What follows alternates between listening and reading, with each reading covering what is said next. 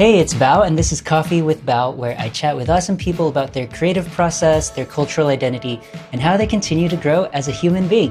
You can find all of my past guests or get in touch with me at coffeewithbao.com. And I'm super excited about my guest today. I'm hanging out with a fellow Asian American musician. He's a hip hop and R&B artist from Atlanta. His music's been featured in um, some Netflix shows, Wu Assassins, The CW, Fuse TV, and a bunch more. Um, and he's got a new album coming up with Coffee with Bao alumni Jason Chu uh, in a few days. So we're going to talk about the album. It's going to be pretty dope.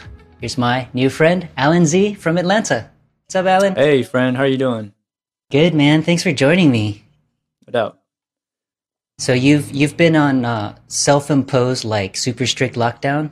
yeah.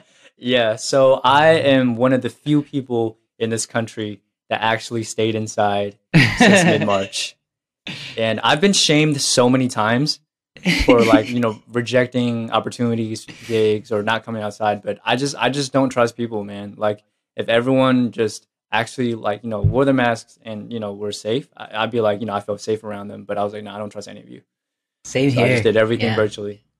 I've been playing it safe. Uh, I've been mm-hmm. going out doing a little bit of outdoor things, but um, better safe than sorry.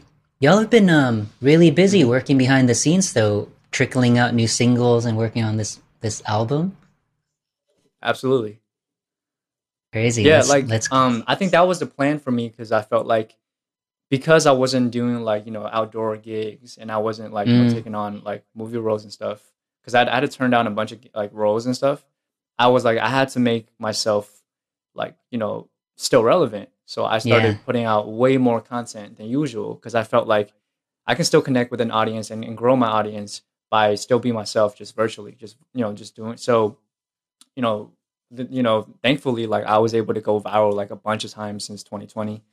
Awesome. Um, I've gained a bunch of new connects, uh, and like you said, like I dropped a bunch of singles because I wanted to kind of rem- like you know give people like more and more music so that yeah. you know like they can have more of like me in their playlists and stuff good on you man you were born in china and you guys came to the us when when you were pretty young but like you guys had lived in uh, a few different countries and, and some other states other than georgia too right yeah so um i moved to london when i was four singapore oh, when wow. i was five and then i moved to maryland when i was six so I, you know, I was, you know, in elementary school in Maryland, and yeah. then um, I moved to Seattle afterwards. That huh. was for like middle school and high school. Um, I did not like it there. Um, so I'm, you know, I was like trying to find a place that was like really relevant in hip hop. And I know that's like a really weird answer, but like at 17, 18 years old, I was like, I got to find somewhere where my talents can be appreciated. Yeah. You know? So um, kind of like LeBron James when he took his talents to South Beach. I was like, I'm taking my talents to, you know, somewhere that you know people will, uh, I guess, like you know, support me. So I was like, you know, I'm, I'm gonna give Atlanta a shot. So I applied for colleges where there was a hip hop scene. So I applied to like New York, like NYU. Emory. Oh wow! I got into both, but Emory gave more money to me, and so Atlanta was just became like my adopted hometown because that yeah. was like the first place that actually showed me like any kind of love. Wow, that's so cool. What's your what's your family story like? Like how did why were you guys moving around to different countries so often? Uh it, is, it was honestly like my health conditions just because um mm. you know, there's a lot of pollution in Asia and uh it was giving me a lot of like, you know, bad reactions. Um mm. so we moved to England for that reason. You know, we moved to, you know, we moved around a lot. Um and finally in the States we just kind of said like yeah, this is where we're gonna be, you know, because I had already started like, you know, elementary school. Yeah. And um, you know, I think again, like we moved back to Asia, like uh, not moved back. We we went on vacation in fifth grade because we were planning to move back, and then I I got another asthma attack, and so they're mm. like, yeah, it's not a good idea. so like honestly, like my health at that time like kept me in the states. So Are your parents? And then, you like... know, eventually I became a U.S. citizen. Yeah, are your parents like Chinese Chinese, like Chinese citizens, or have they become Americans? Yeah, we're you know we're all like you know uh, naturalized You know what I'm saying? Um, so we're, I guess we're all of us are first generation. You know, it it took um, me like twenty something years to get naturalized. yeah. Were, uh, were your parents like musical? Like, was your household musical? No. Um, honestly, like when it came to music, I was just honestly enthralled by hip hop. Like uh, my first oh wow introduction to it was Eminem. Like yeah. most people that know me know it because I'm literally obsessed with Eminem. But since I was a kid, like when I saw him on MTV, I was like, oh, this guy's like the coolest person ever. Because you know? at the time, like I, I, was when I was in second grade, I was like a big fan of NSYNC, and then uh-huh. Eminem came out and was like, NSYNC sucks, so I like never listened to that CD again. Um, but I was like, he he like he had that pop star image at that time, but he was so rebellious and like you know yeah. anti pop. So as a kid who was like going through that phase of like you know, um, I, I just I just kind of like um, gravitate towards that. So when I found Eminem, I started digging in the crates and started li- listening to like other artists that were like within the genre. So, you know, I found like Nas, uh, Jay Z, yeah. um, you know, like Tupac, like Rakim. And then when uh, Eminem signed 50 Cent, I was like a big fan of like, you know, 50 Cent, D12, G Unit, um, awesome. and you know, DMX, uh, rest in peace. So like, yeah. I just, I just kind of fell into it. And I felt like because rapping was the coolest thing ever, I just wanted to feel like somebody. You know what I mean? Because I'm like, okay, these guys are like superheroes to me. I want to feel yeah, like a superhero. I don't want to feel helpless. Wow. Um, what did your parents do, and how did how did music enter your life? Well, they weren't really supportive. Obviously, in the beginning, because I was like, you know, in middle school, saying that I wanted to drop out to be a rapper. That's wow. the dumbest thing I could ever. you know what I'm saying? but um, you know, like eventually, like when I went to college, they became really supportive because, like, they, they kind of saw like I was getting attention. You mm. know what I mean? Like it wasn't like I'm just out in the streets rapping for random people. It was like major labels were hitting me up, and like you know I was winning. Like I I won like a rap battle tournament for you know for cash, and they were like, where did all this money come from? you know what I'm saying? Um, and you know I was just showing them like little receipts of like here's what I'm doing, here's what I'm doing. Yeah. I'm doing. And as I got older and older, like there was like more and more proof of like this thing becoming tangible as a yeah. financial like uh, asset. So I think um over time, like like now, like my parents are like super supportive. My entire family nice. is actually. That's so cool. Do you have siblings? No, I'm only child. Wow. Um, when you guys were like growing up and you know living in England and uh, around the states and stuff. Um, did you guys practice like Chinese traditional stuff? Like, w- not traditional, but like, w- what were some things that you guys did that kind of symbolized being Chinese to you when you were a kid? Well, I mean, I never speak English to my parents ever, and that oh, was cool. something that they always ingrained in me because you know it's really easy to lose your mother tongue if like mm. you just stop so I I never it's it's weird for me to talk in English to, to my parents or any, any of my relatives. I'm just like, why the f would I do that? It's like I'm, you know what I'm saying? I'm Chinese. of course, I'm gonna talk, you know, in Mandarin. So um, that's something that's always you know kept me rooted. You know, and obviously like I uh, I went to Chinese school every Saturday up until like 12th grade. You know mm. what I mm. mean? Um, wow. But I'm not gonna lie to you. I think I got super prideful about being Asian like these past two years. Like before, there was still some kind of resistance because most of my like race, like you know, bad experiences in the industry and just in life has been because I was Asian. So I always felt like yeah. being Asian was like I'm sure you felt the same thing. It's like it felt like it was a liability. It's like man, yeah. I was just some other race. I just you know, but I think I turned that weakness into a superpower because I realized I'm not the only person that feels like this because of this how systemically we were been set up, right? As far as like how people normalize their hate towards us. I'm just like, this is something I'm, I'm, you know, it's like the more they hate us, the more I loved us, you know, and, and yeah, I, I, definitely pour that into my art as well. Wow. Um, as you were growing up and, and by the way, that's awesome. That's a really great story. And I'm, I'm glad all that's been going down in the last couple years. Um, Absolutely. You said you, that you started like getting really you abandoned the pop boy bands. And and you got into into hip hop. And um, when you were younger like in high school did you perform or record any of that stuff? Yeah, so embarrassing enough, I recorded a, a, demo tape when I was in middle school, and like me and this other guy, Evan, who was my, my best friend at the time, we like just uh-huh. sold it to everyone at school, um, performed at talent shows, and uh, yeah, I mean it was really embarrassing because like I literally talked to one of my friends from middle school, and he was like, "Yo, yo, bro, I still have your your uh, your mixtape. I'm gonna sell it for five thousand dollars when because I know you're gonna be famous in like next year." I was like, please don't ever show the world. I was like, I'll pay you five thousand dollars myself to never upload this on the internet. Um, so yeah, that's my embarrassing story as far as like my musical teenage career. that's so funny.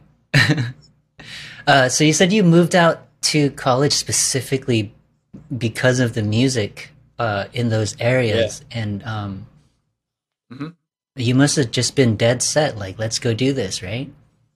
I was, man. I just because I think what pushed me honestly was I was bullied so hard in middle mm. and high mm. school. Like before people even knew what like cyberbullying was, I was a victim of that. You know, it's like mm. I, I, got ostracized because I wanted to rap, and everyone in school knew I wanted to rap, and they, they didn't accept that because I was Asian. You know, and these are all yeah. white kids that were just like, "Oh, this should only be for black people," and they have to be gangsters. You know, it's like really racist white thinking. You know, like my friend was black and he eventually joined a gang and they were like, oh yeah, he can do it. he, he qualifies for what we think. Um, wow. Meanwhile, like I'm like studying for the SATs in like, you know, in eighth grade because, you know, obviously like Asian parents, right?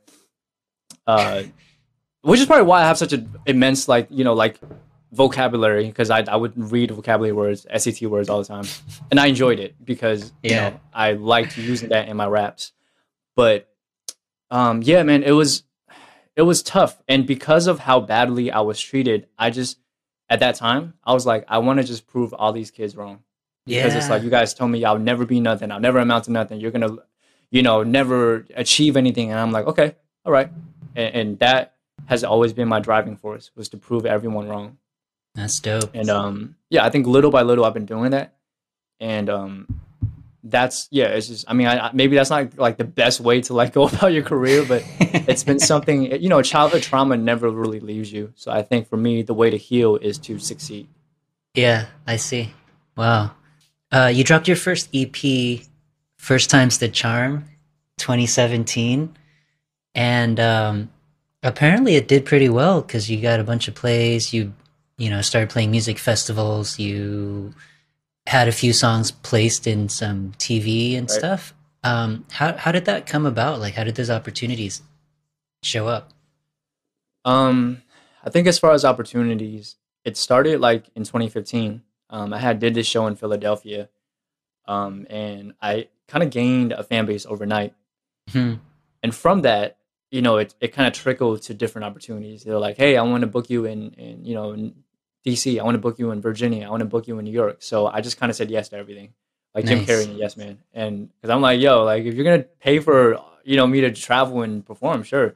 Yeah. And I think I just started building a bus for myself. You know, even at that time when I didn't have much of an internet presence, like I was I was really like hustling like on the road, just like you know fan meets, shows, like you know events here and there, and just really really making my face known. And then I just started doubling down on my internet presence because I'm like, mm. you know, obviously, obviously, as you know, it's like social proof is everything. So I just started really working hard on my Instagram and um, Facebook presence, um, and eventually TikTok. You know, um, yeah, and it, it, was it's been a long, long journey, but I think I'm proud to look back and see how far I've come. Uh, did you work with other people to produce that first EP? Absolutely. Um, you know, there's no features on it, but as far as producers, yeah, like the one of the main producers was um he was a you know Chops from Mountain Brothers, who mm. um you know Mountain Brothers was the first Asian American hip hop group to sign with a major label back in the '90s. He's also like yeah. one of my mentors. Um, nice. and so he did All of You and Color Me Bad. Both were placed on TV. So All of You was on uh, featured on the on the show iZombie and CW. Um, and um, you know, like on that, I'm not gonna lie to you. Like, I don't ever want anyone to listen to that EP again because I'll I'll look back and I was like, oh my god, so many mistakes on this. You know, I'm just like, oh my god, I could have said this, I could have rapped this. You know, and I'm just like, oh my god. But I mean, like, if there are two songs I would recommend, it would probably be like "All of You" and Color Me bad and maybe Distance. But I listened to the other stuff. I'm like, God, this is so embarrassing. That's so funny because that was my follow up question too. Like, how do you feel your music has changed since then? And um, do you feel a lot more focused as far as your message and your topics? Absolutely. I think like at that time, I was I was still kind of figuring myself out. You know, like mm-hmm. I was mm-hmm. just making almost like I don't want to say placeholder music, but I was making songs I felt like was right for the commercial audience. So I was just doing whatever was going to make me sell, and mm. I, I, felt like I didn't go deep enough into who I was. And I remember the criticism that one of my uh, older friends got. Like he, um, his name's Mister. Like he, he's a like a videographer for Da Brat, you know, the um, mm. female mm. singer from So So Def, and he he female rapper from So So Def, and he told me like bro, like I listen to your your music and you're good, but what is your story? Like, who is mm. Alan Z? He's like, I, I know you're good. People know you're good, but I don't know enough about you. And then so when he said that, it put me in this like journey to want to personalize myself more into my music, right? Yeah. And be vulnerable, be open, be very transparent. And I think yeah. that's when the the masks started like unfolding. No no pun intended.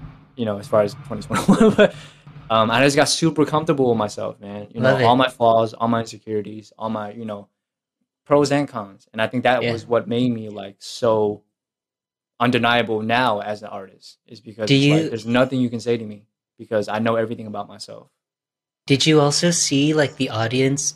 It's, did you see that click with the audience too once you started getting more into your own skin? Yeah, I noticed that like people were rooting for me harder. Wow. You know, before it was like there was support definitely, and I, I definitely had. I'll always be thankful for like my fans, but I think in this day and age, it's like people are like, "Oh, you're you're in your bag now." It's like, "Oh, I get it. Like you're you're really coming into yourself." It's not so much like, "Hey, support my friend, please." It's more so like, "Yo, this guy's gonna blow up." He's you know, it's like that that energy is like, "No, you have to listen to him." Not like, yeah. "Please, he's really good. I promise you." Like it's it's the the the discourse has changed, which is something I appreciate. You know, I never want to be like some somebody's like friend who really wants to be like no, like I don't care if you support me or not. Like I want you to listen because you know I'm I'm credible. You know. Awesome, dude.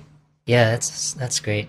Um, a few months ago, I guess during like a Slants Foundation meeting, or maybe on Slack or something, um, I got to review a proposal, and it was your proposal, you and, and Jason Chu. Mm-hmm. Um, Jason Chu also appears in episode 12 of Coffee with Bao, by the way, mm-hmm. for, for you guys watching. Um, and it was a proposal for an album and a multimedia experience based around telling the stories of the Asian American experience. And I think we unanimously voted to help fund that project, uh, along with a few other organizations. Mm-hmm. And um, I'm really excited about it. Uh, can you like give us, give me like your elevator pitch for what it is? Face value. Yeah. So me and Jason Chu's upcoming album, Face Value, uh, it drops Friday, May 14th.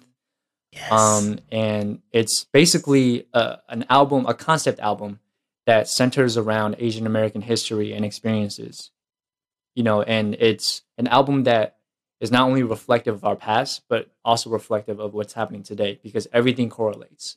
Mm. So the album is full of, you know, people that you'll probably know, like Ronnie Chang, Dante Basco, AJ Rafael, yes.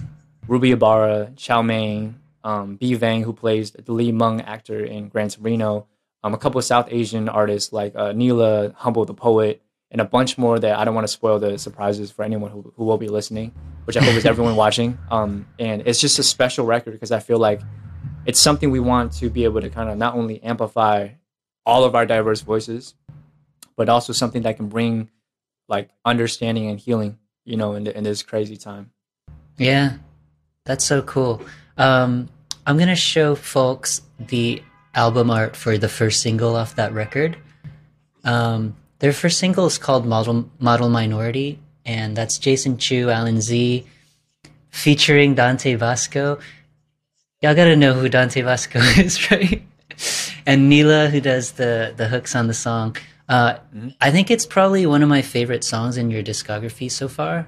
Uh, Oh, it's thank really you. great, Alan. Let's take a little break. Hey, it's Bao. You know, sometimes I feel insecure about even calling myself an activist. I mean, all I do is make art, right? And hope that people feel something or think or address certain topics that I care about. And that's not exactly the highly visible type of activism that they write about in articles, right? Uh, but I'm realizing that that's not true. You see, because art inspires and art moves you to action. Art makes people feel like they're not alone. Um, essentially, art matters. Uh, so I serve on the board of a nonprofit called the Slants Foundation that helps empower artists of color with the resources and the support system that helps them understand that their voice matters. And there are now dozens of high profile articles about the impact of our nonprofit, uh, which makes me feel kind of good. If you think that I'm talented, you should see some of the artists that we've been working with at the Slants Foundation. But we need your financial support to do our thing. And that means money. We need you to donate money to the Slants Foundation so that we can nurture the next generation of cooler, better, smarter Baos. so if you can't afford to, please make a tax deductible donation to the Slants Foundation by going to theslants.org and tell them that Bao sent you. All right. Thank you for coming to my TED Talk. See ya. Let's get back to the show. Um, so you guys, I'm chatting with Alan Z. He's a hip hop R&B artist from Atlanta. He's got this new album coming up soon on the 15th May, 14th. uh, 14th, sorry, um, called Face Value, and uh, it's a collaboration with Jason Chu, who was previously on Coffee with Bao. And judging from this first single, and I think you guys are dropping another single in like a couple days, right? May 7th is when we drop our second single, Making the So Band, dope. which features Humble the Poet. Yes. And uh, shout out to the producers too. Um, so the producers for um, making the band were West One and Macro Hard, who you know have worked with people like Ted Park and a bunch of dope like uh, Korean hip hop artists.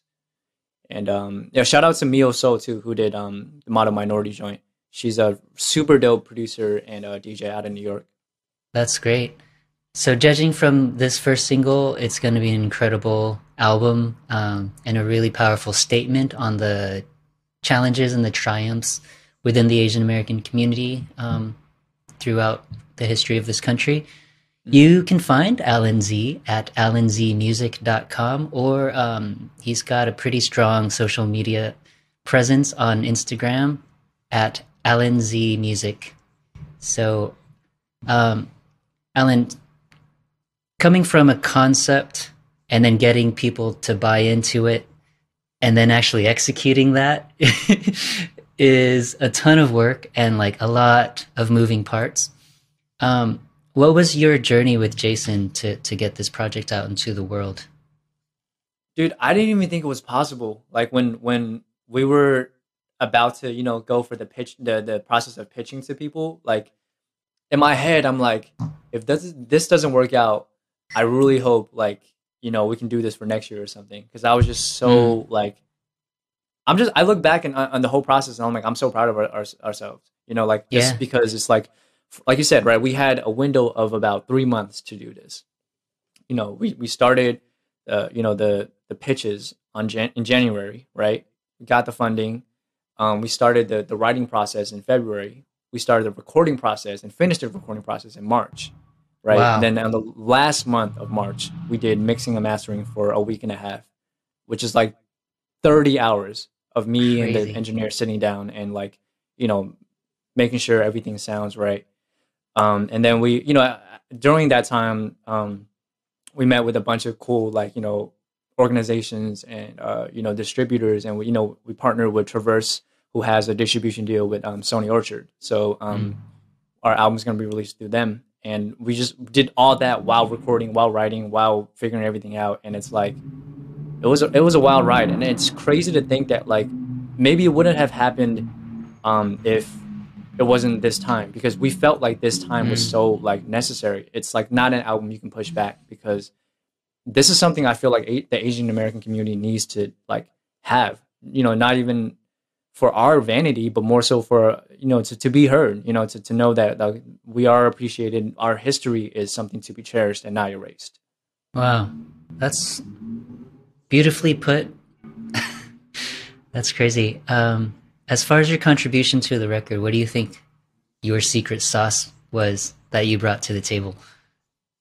Oh man, uh, one is definitely bars, just because I'm very, very like bar heavy. Um, I'm super competitive as a rapper. I'm, I'm, sure anyone who listens to me knows. Like I'm like when I'm even if you're my friend or not, like I'm rapping at your neck. Like I'm trying to make sure I'm pushing you and I'm making sure you're like close to me or or you know or as close as you could to my pen.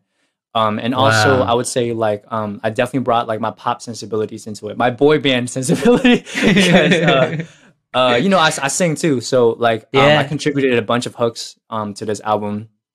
Um, you know, like on on tracks like Foreigner, I sing on that. Bruce, I sing on that. Making the band, that, the you know the second single, I sing the hook on mm-hmm. that, um, and a bunch of other songs that I don't want to ruin for you guys. Um, and you know, I think like I had like me and Jason had the vision mapped out, so it was really easy for us to like know who to hit up for features, know who to hit up for production, and mm. piece everything together because we kind of like listed every track and specifically made every track tied to a certain theme. Like for example, like Model Minority, which addresses the myth of the model minority, making the band, which addresses you know the systemic op- uh, oppression and laws that we face, like you know Chinese Exclusion Act, Muslim ban, internment camps, right? Like yeah. very specific things. So that helped with the process of, of building the album. Wow. I'm really excited. I, I haven't heard the record yet, but um, just that first single is powerful, man. It's so good. Um, I think it's pretty clear, like Thank you, you said earlier, that this album is like specifically for this moment and it can't be pushed back and um, you know what's been going on with the Asian American community in terms of it's got a weird duality right now. Like on one hand, we're getting all this hate crime targeted at us, right? Like mm-hmm. people getting assaulted and stuff. And then on the other hand, in, in culture and entertainment, we're making some some pretty big advancements in terms of representation. Mm-hmm. Um, and so it's like a weird tumultuous time. I, I actually don't know what to make of it, to be honest. Mm-hmm. But what are you hoping this album accomplishes in the short term and the long term?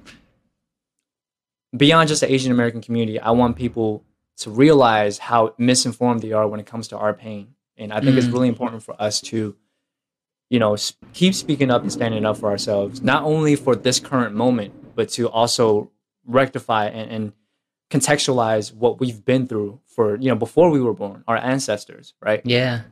Um i also want to be able to kind of like bring a sense of restoration and healing to you know asian american listeners who do listen and feel seen from what we're talking about you know feel heard feel like oh wow like they're speaking to my experience. They're you know like this is something that i can really relate to. You know because i feel yeah. like even yo like even when i listen to like um rappers that aren't asian right? Like a lot of times i'll listen and I'm like, oh, I love this, but I totally do not relate. You know, so I think it would be great to have a record that's so Asian American that like if you are Asian American, you, you, it's like it's right there for you. Like you know what I mean? Like you don't have to dig far to know mm. how, you know, how to to feel you know represented, to feel seen, to feel like you you belong here. Yeah. I think that one of the approaches you guys took is to really dig into history and like you said, you know, talk about stories from before we were even born, you know, and I think there's a lot of power in that. Uh, I also appreciate that you guys like pay tribute to a lot of the trailblazers that have gone before us. Mm-hmm. Um, I, I wonder if there's anything else that you guys attempted to do that maybe is nuanced and, and that people might not grasp right away. It may be like subtle, but we we were very like intentional with you know, making sure voices of different like nationalities were heard. You know, like we didn't mm want to make this like an East Asian American history album. We don't, you know what I'm saying? Like, so we had yeah. a bunch of Southeast Asians on it. We had South Asians on it, and we had all of them. Like, like for example, Armada Minority, we had you know East Asians, Southeast Asian, obviously Dante Basco, and South Asians. You know, with, with Neela. So it's like we we wanted yeah. to show that kind of unification. You know, and uh, even within the Asian community, like we have so many like random beefs and like unnecessary tension and it's like yeah. for what? You know it's like yo like if, if a Raisin person sees us we're all asian to them. It doesn't yeah. matter you know like you can't re- re- like reason that oh no don't worry i'm vietnamese or i'm japanese. Like no you're still gonna get punched in the face. You better respect the fact that we're all in this together you know? Yeah. Um and also i, I think also like i want people who uh will give this album a listen to realize that this is not like a history lesson like once you listen to the album it's a really well produced record like you won't go into it feeling like a chore. It it just it's gonna be music you you'll want to play because it's you know we're we're musical people, right? Like this is something that like we've wanted to do not only for ourselves but also to kind of prove a point that like our history is not boring. Our history is actually pretty sexy. Like you know what I'm saying? Like there's a lot of like things that we can really pull from to to be proud of. Yeah. Wow, that's awesome, dude. Um what do you think like moving forward for you, like specifically for you as an artist, what what do you think success is going to be in the next few years? Um, I think financial stability, like in in what I do in terms of yeah. like my music and acting career. I definitely want to get more into acting, just because that's like a huge passion of mine. So, like, you know, acting and modeling is something that I, I want to be able to like use music as a launch pad for. You know, that's, that's something I've mm. always told people I wanted to do. You know, um, so you know, as far as I can go with music, I'm gonna keep going, and hopefully, I'll have a very long music career. Knock on wood, and financially successful music career. Um, but you know, I know that like I can't like be like in this like age range forever, right? Yeah. So I know that my retirement plan does not lie in hip hop my retirement plan lies in other facets of entertainment or business. So that's mm. why in the next few years I want to invest my time and my energy into like acting, screenwriting, you know, producing TV shows, especially with, you know, making sure that we're seen. That's something I'm yeah. super passionate about. If I can be like on the seat of the table and be like, no, we got to make sure this person is, is, is selected, not Chad, our people, because he plays a specific role that is like, you know what I'm saying? Like, I, I want to be able to be in those kind of rooms um, so that's something I want to I want to really do moving forward. You know. Cool. We are talking with Alan Z about his new record, Face Value. It's a collaboration with Jason Chu, um, and it's a reflection on a long history of Asian American, the Asian American experience. Um, based on their first record, Model Minority, this album's going to be total banger. So um, you can find Alan at alanzmusic.com or hit him up on Instagram, alanzmusic. I think that you have a really strong artist presence online, but um, just to be honest, from from what I grasp, uh, there's not that much like super personal stuff, you know, and um, it's probably a good move to, to on your your end. But uh, outside of music, are you working on anything personally that will help you level up as as a human being? Um, I'm not gonna lie to you, man. Like the stuff that I'm working on, you know, outside of music and, and whatever, I want to show people, you know, when I'm ready. Like I don't, I don't want to divulge that because I feel like that's if I'm if something is a work in progress, I, I don't want to put that out there, you know, because that's something internally for me to work on. Yeah. There's there's definitely a lot, you know what I mean? Um and I think the reason why like um I don't put like my personal life out there is because I learned from the greats, right? Like you know, I learned from like Eminem, Andre 3000 from Outkast and people like that is you got to have a sense of mystery to you because as mm. as accessible as I may seem online, there's a lot that like people not within my, my inner circle don't know about me and i'm okay with yeah. it and th- i think yeah. they're okay with that too because there's got to be certain boundaries you set as a human even if you are a public figure there's, there's a certain line you don't want to cross you know and i'm, I'm very clear about that so nice. i you know I, I think like i give enough to the people, and I like through my art, whether that's music, um, acting, skits, or in my writing, you know, whatever it may be, I give you what I think you should hear, or you know, some form of me that is personal. But I think we all deserve to have our own privacy when it comes to like yeah who we are and what we want to keep to ourselves. I know people are like, oh, you're a celebrity, you can't have privacy. No, that's a choice. I don't need to go to Right. an A-list club if I don't want to go be seen. You know what I mean? Yeah. I'm not like or whatever. Like I'm not saying I'm, not, I'm A-list, whatever. I'm saying you know when you get to that point, you make a choice. You make that choice if you want to be like put yourself out there like that. So I'm working my hardest to maintain that sense of um, privacy. You know? Yeah. Damn, that's great. I think that's a good approach and I guess everybody's different and, and everybody has different needs and desires, but like if that's something that you care about, like I would say to all artists, like you don't need to put it all out there, right? You got to reserve a little space for yourself. So good move on your part. Yeah, man. I think you can put it out all out there on your music or whatever art outlet you choose, but you know, I think it's good to leave a little room for mystery, even in social media days. You know, because that's just my opinion, though. I, you know, some people may think different, and that's cool too. Yeah. Um, there's been a lot going on lately with within the Asian American community, like I said earlier.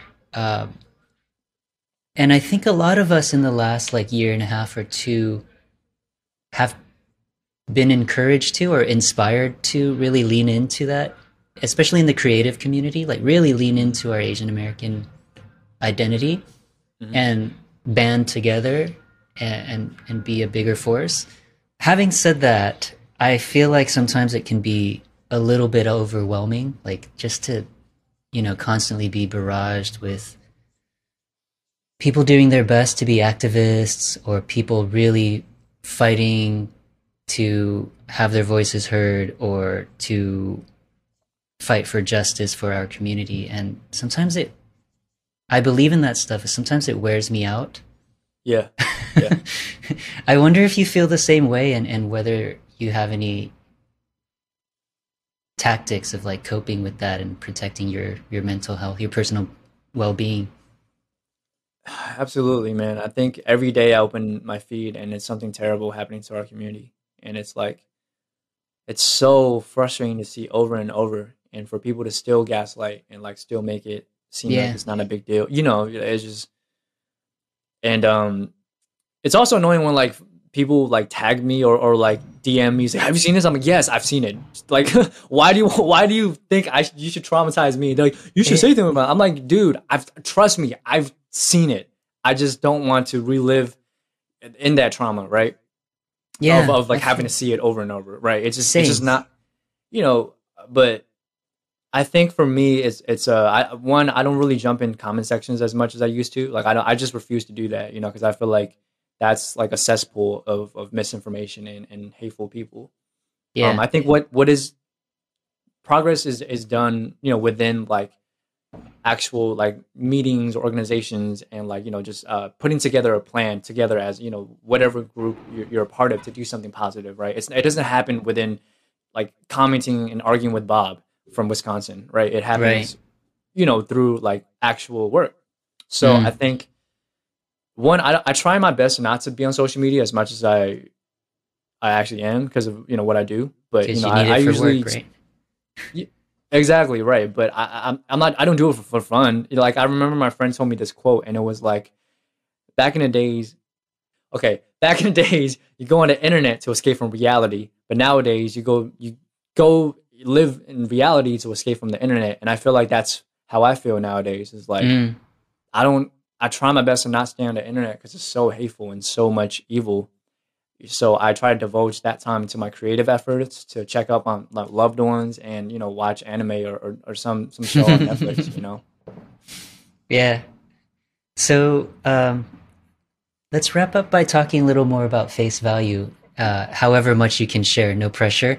But uh, like the approach is is clearly that you know you want to make songs that are great songs, but like also have a really powerful message and a powerful sense of action behind them.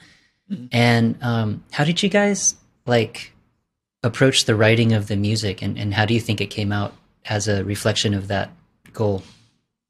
I think it was exactly how we wanted it to come out. Wow. As like as self like as confident as that may sound, it's just it's just I couldn't have made like change anything about it just because of how perfect it the vision came out because it was like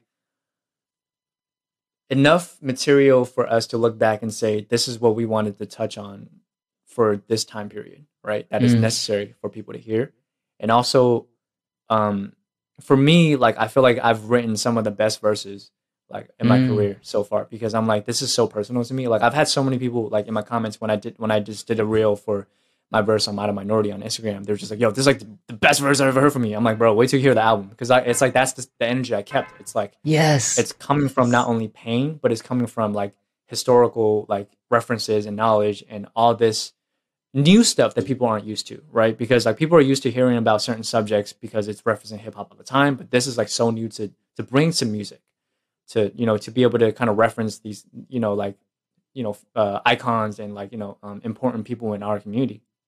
So I think um, it's yeah. I mean, I couldn't have done it any any other way with this project because musically, it's like we worked with some of the dopest producers in terms of like what they could have brought to the table. Um, features like we had like a dream collaboration team like Ronnie Chang, Donnie, Dante Basco, right? Like Yeah. AJ Rafael, Ruby Ibarra. Like I, I have a duet with Ruby Ibarra. That's like how crazy is that? You know, it's like oh right. And then I, I um I co-wrote a song with Adrian Raphael. You know, for for his like solo like uh, track on the album. It's like all these things that you would I would have wanted to do like years ago, but Mm. not know how to execute. And it's like Yeah. this is finally the time to do it. And it's just so so cool to see it all unfold. Yes, that's so awesome.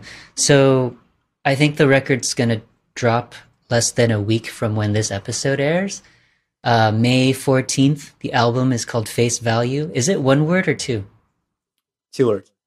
Two words, Face Value. Yeah. And that's Alan Z and Jason Chu and a bunch of really cool features on the record. Um, you want to shout out to anybody before we before we um, wrap? Sure. Uh, yeah. Shout out to Jason Chu and the whole GGE team. Shout out to Yes. Traverse, uh, the whole team there. Shout out to the Orchard.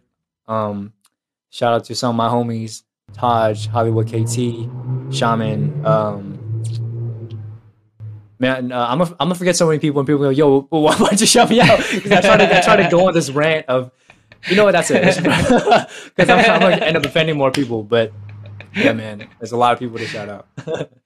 Uh, what do you think? Was, was there any like scary moments when you when you guys were making this record? Like, did, did you guys screw anything up, or was there anything like that was really hard?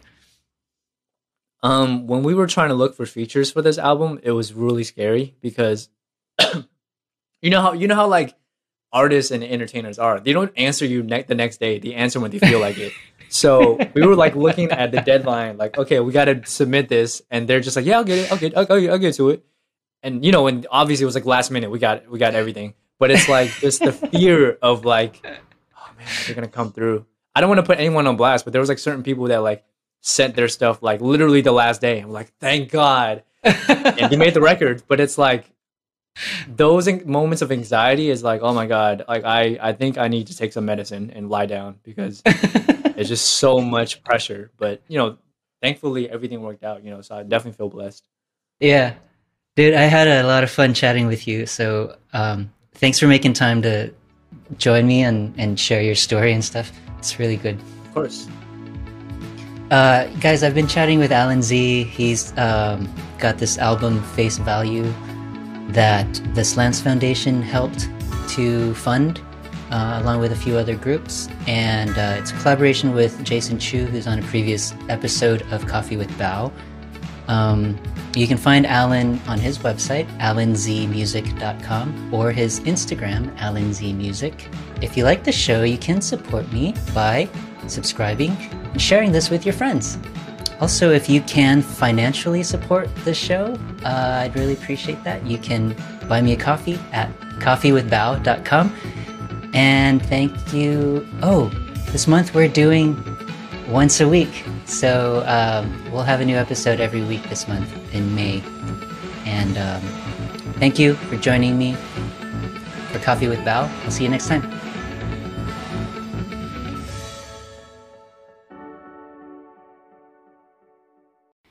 You want to see our beautiful mugs while we chat? Coffee with Bao is also available in video. Just search for it on YouTube and hit the subscribe button.